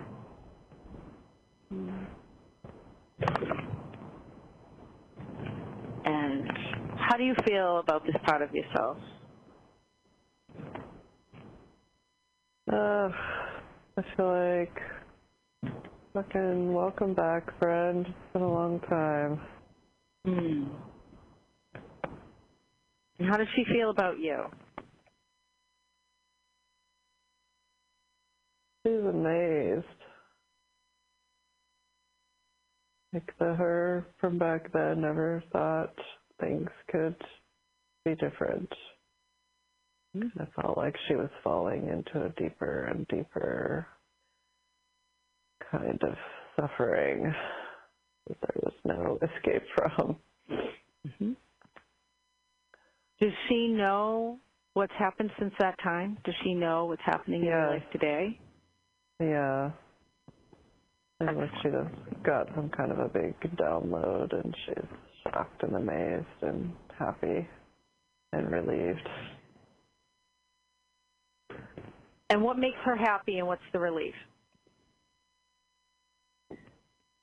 Happy to be free and relief to, like, she, the her back then, didn't have to go through all that I did to get out of that situation. Like, four years of suffering. Right. She gets to just experience my current mind state, which is free from that particular part of my suffering that existed back then. Ooh. Right. Well, you already lived through it once. We don't need to do it again. Exactly. Right. So does this part of yourself want to stay in this garden to kind of continue to restore herself, or is she interested or willing to come and be a part of your life today to rejoin the greater whole? Oh, she would like to join the greater whole. Excellent. So... And are you, is there anything you need to do or change to make room to support and love and nourish this part of yourself in the way that she's always needed?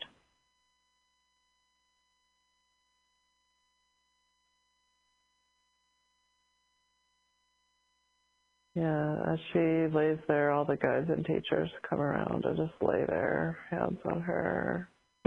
Mm. And they're just, or sometimes they're, claws or mm-hmm. bellies or hooves, um, and mm-hmm. um, just like kind of toning mm-hmm. whatever their form of chanting or noise making is, mm-hmm.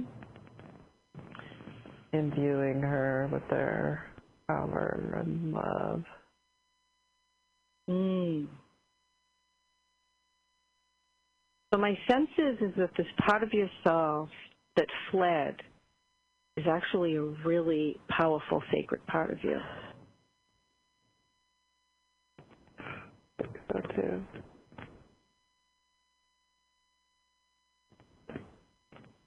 How was it to hear that?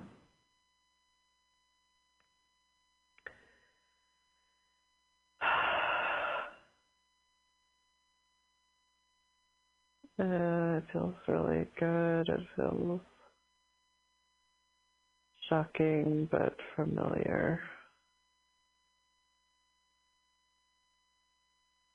This is one of the real tragedies of this kind of trauma.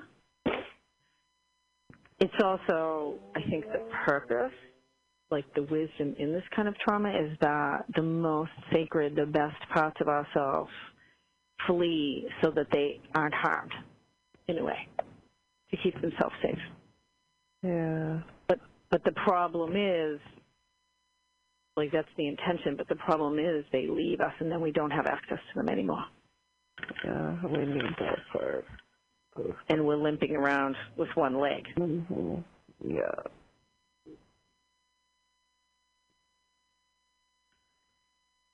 So this toning that they're doing with her, let me know when that feels complete.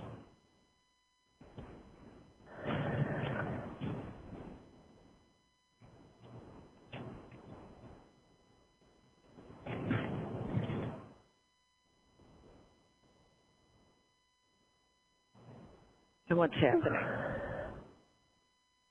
I just completed, and it was just still as could be. And so, what's the ritual of reconnection they suggest? I, I can direct it if that's appropriate, or the guides and teachers may have a ritual of reconnection. We want to integrate these two parts of yourself, your, your adult ego state as you are now with this soul level part of yourself that's now in present time and ready to return to greater wholeness. Well, there was also this sort of spontaneous shedding of all of her clothes, because when she was in that situation, she had on, like, it was very cold outside at the time in life, and she had on many, many layers, and during the traumatic body-leaving thing, um, there was just so much sweating, you know, it was like mm, really super hot. Mm-hmm. And, um, and then when she came into the garden, it just felt like this natural, you know, the sun was shining, she just felt naturally warm and not, like, terribly uncomfortable or anything, not like sweating and awful. It's just like it was okay to take off the layers and the barriers mm. and the protective armor and just be herself. And oh, what a beautiful naked metaphor. And vulnerable. Mm-hmm. Mm-hmm. Mm-hmm. Mm-hmm. And so tell me about her. Tell me about her. What's good about her? What are her attributes and gifts and strengths and talents? She feels like the super creative, sexual, um, kind of authentically spiritual, curious part of me that can connect to the world through senses, through the senses. Mm. And who feels things very deeply and can translate it into writing usually or other things in a way that could potentially help other people or support other people or entertain other people.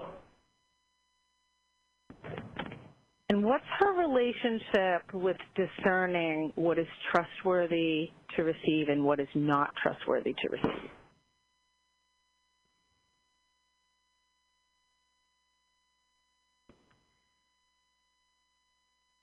She is really good at that, and she needs the support of the rest of me to really show up and tell the truth in those moments of doubt or confusion. So she feels like a feminine power. Definitely. And so I wonder if you can notice or invite an aspect or aspects of the healthy masculine within yourself. Yeah. And how do those show up to support her, to protect her, to help her, mm-hmm. to give her voice in a safe way? Mm. Wow. In the second chakra, there's young Chris Cornell, who will not have his creative vision compromised in any fucking way. Mm-hmm. And he totally supports whatever that is. And there's the Sun King in the third chakra, who is like the powerful ruler who can make shit happen and who is totally, like the Empress, who's also there, totally sovereign and powerful in themselves, and will support her, that part of me, and that. And what's their relationship with her? How do they feel about her? They missed her so fucking much. Mm. How is it for her to have their service and support and strength in this way? It kind of feels like a reunion. Mm-hmm.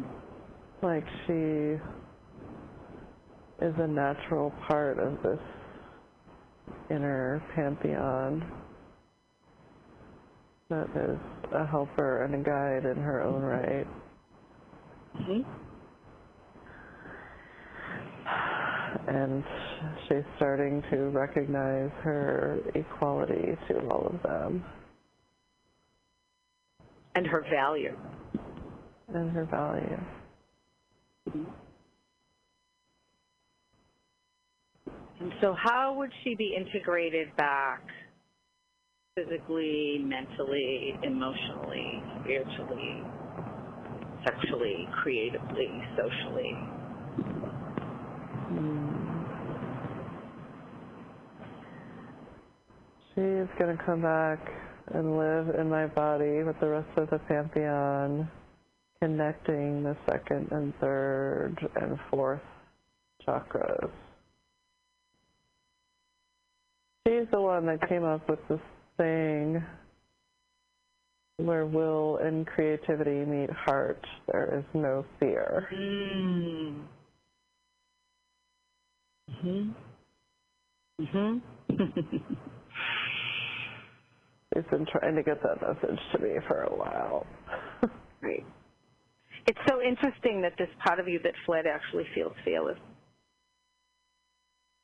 It really is. Yeah. But she has to be connected. She has to. She has to be connected to be fearless. Yes. Yeah. The disconnection is the is the is the misunderstanding. That's the truth. Yeah. There is no right. That that's the the lie. Yeah. And so, how is she brought back into your body? Do you breathe her in? Do you hug her in? Do they bring her back? Really integrating her energy into your energy. She steps in. Excellent. She's like, kind of like how, who is it? The Venus, whoever, that floats on the wave. She's Venus and Milo. Turtle. Thank you. Okay. Yeah. She's, she's floating on the turtle and holding hands with the Empress and the Sun King. Excellent. So really feel that in your body. Mm. And knowing that restoring and reclaiming this part of yourself will inform and transform all areas of your life, whether you're aware of it or not. Again, physically, mentally, emotionally, relationally, professionally, creatively, sexually, socially. And that this integration of this part of yourself will continue to inform and transform you in all these areas in the days and weeks and months and even years to come, whether you're aware of it or not.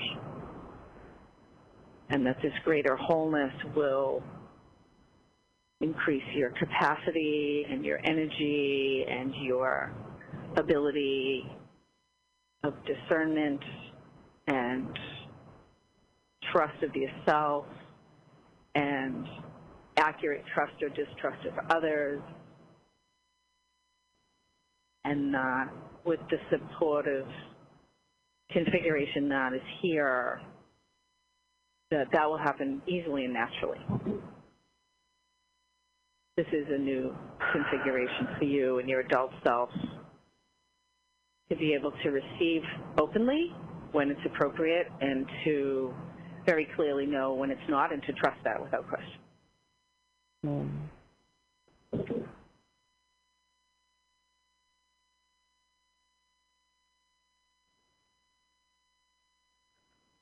So let's ask if there's anything else that wants to be done or communicated to be complete with this for right now.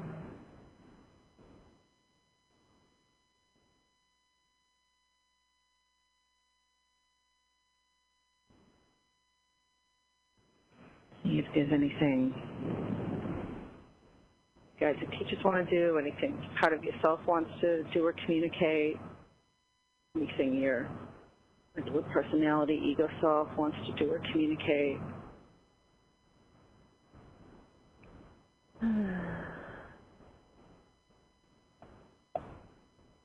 See if there's anything to be complete for right now, knowing this is going to continue to unfold.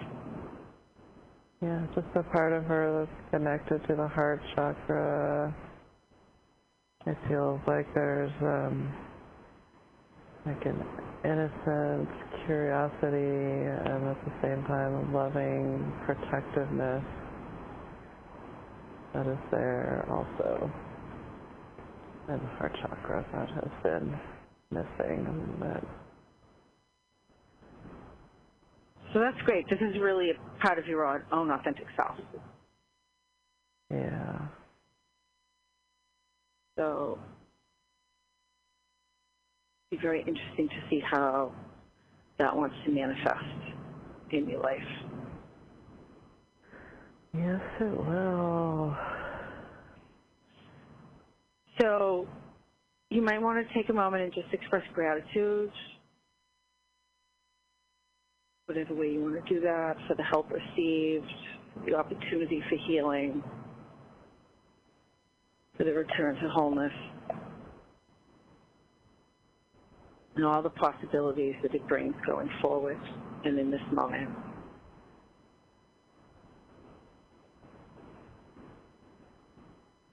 Knowing that magic is real, alchemy happens, and healing is possible for all of us.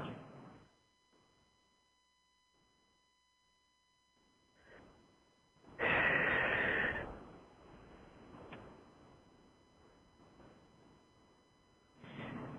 I want to thank you so much for sharing so vulnerably and all your really adept insights and and allowing this process to happen, because I really believe that whenever we heal on an individual basis, we elevate the conversation for everyone. We elevate the resonance, what's happening here. So serving ourselves serves everyone. And I, I really want to appreciate that. Mm. Thank you so much. You're very welcome. So give yourself some rest, drink a lot of water. Yeah, and I'm going to journal. That's a great idea. write yeah. down what happened, and um, and blessings on your path. Thank you so, so much. It's a privilege. It's a privilege. Mm. And Definitely. check in again. I'd love to hear what's happening. Okay, will do. Okay. Thank you again. We'll talk again. All right.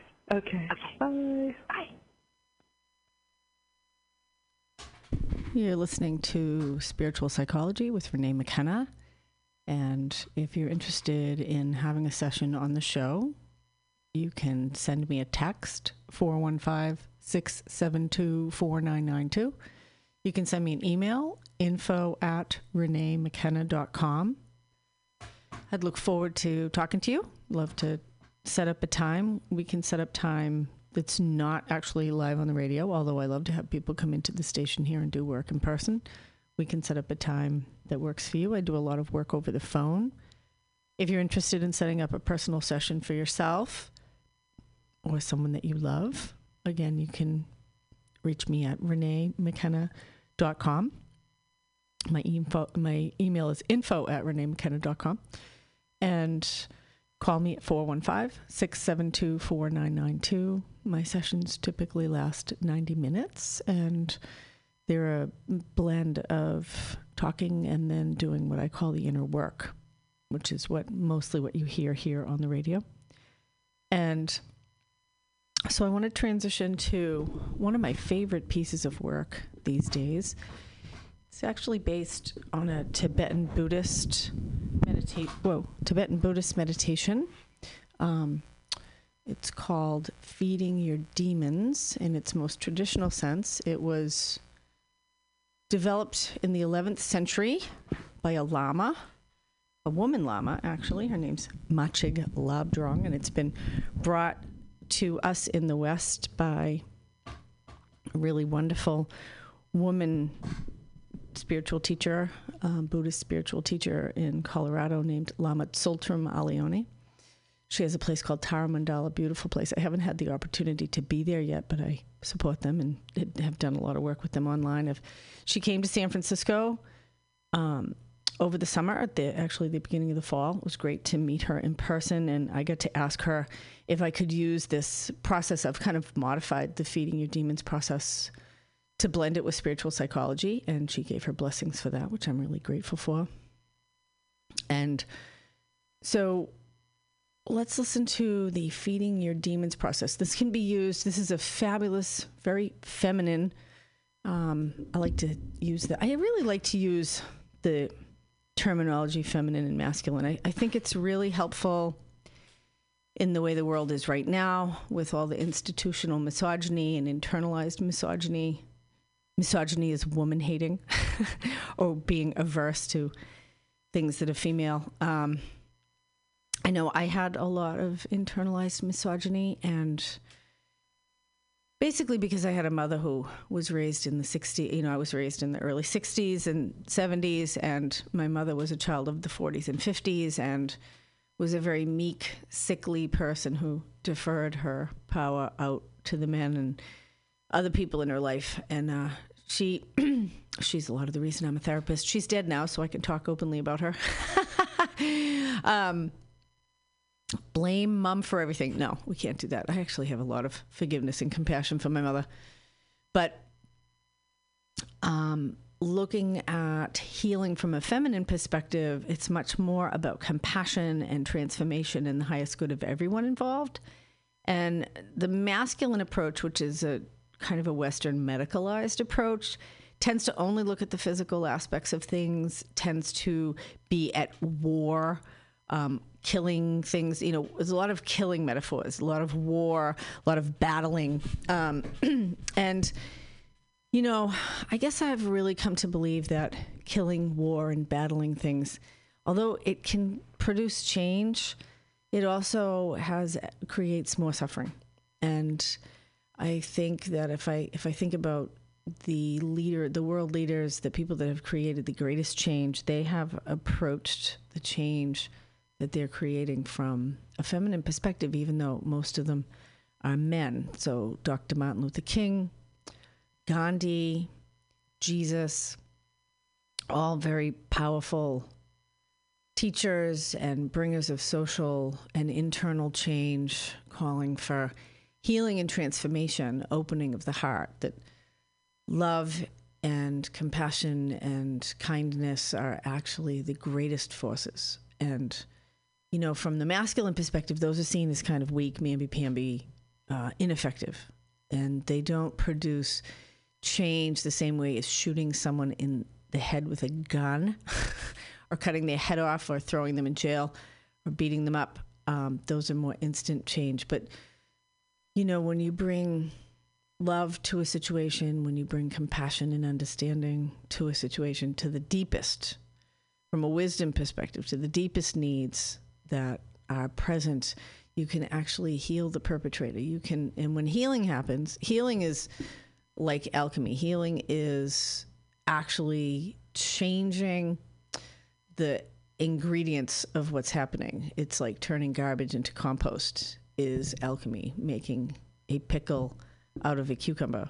And once you, once garbage turns into compost, it can't turn back into garbage. Once a pickle um, is pickled, it can't be a cucumber again. And so once we have really created healing change in ourselves and others in the world, it can't go backwards. And that's part of the evolutionary flow, I think, is our call to grow in greater understanding of the unity and oneness of all of us, that when we harm another, another, we actually harm ourselves. And, you know, it may seem indirect, but on an, on a soul level, we are all connected. So feeding your demons is about dissolving whatever it is that's bringing suffering to our life. And it may be fear, it may be self-judgment, it may be addiction, it may be old, unhealed emotional wounds. Um, so this process is tremendously transformative. I use it on a regular basis myself. And um, so I'm going to encourage you to listen to... Um, this came out of a workshop that I did, and it's a little bit of uh, probably some, it's, it goes somewhat deeper than what I just said in the introduction, and then we do the process itself. So here we go, Feeding Your Demons on Spiritual Psychology with Renee McKenna.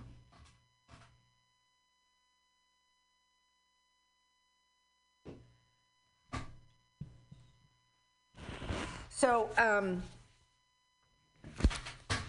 So this is a ancient Buddhist practice, um, Tibetan Buddhist practice that was developed in the eleventh century, actually, uh, by a Buddhist, a female Lama named Machig Labdrong.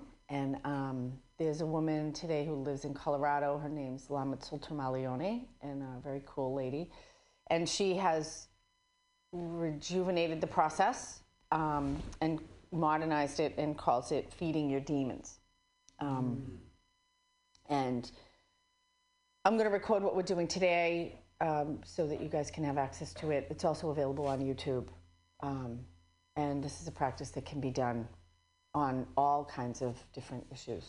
Um, it's very, it's part of my spiritual practice today. So what the idea is, is that um, we are... instead of trying to make things go away or kill them or cut them, or which is kind of very masculine practices that most of us do, we want to like make things go away. Um, this is a very feminine practice which actually addresses the deepest need of the issue, so that the the the issue itself is transformed. And kind of like we say, once you're a pickle, you'll never be a cucumber again. Once garbage becomes compost, once transformation happens, things are different on the other side, and they don't come back. So often we spend our time trying to avoid these things that are painful, and actually what we're going to do is we're going to try to really get clear and curious about it, and we're going to bring it up and even turn the volume up on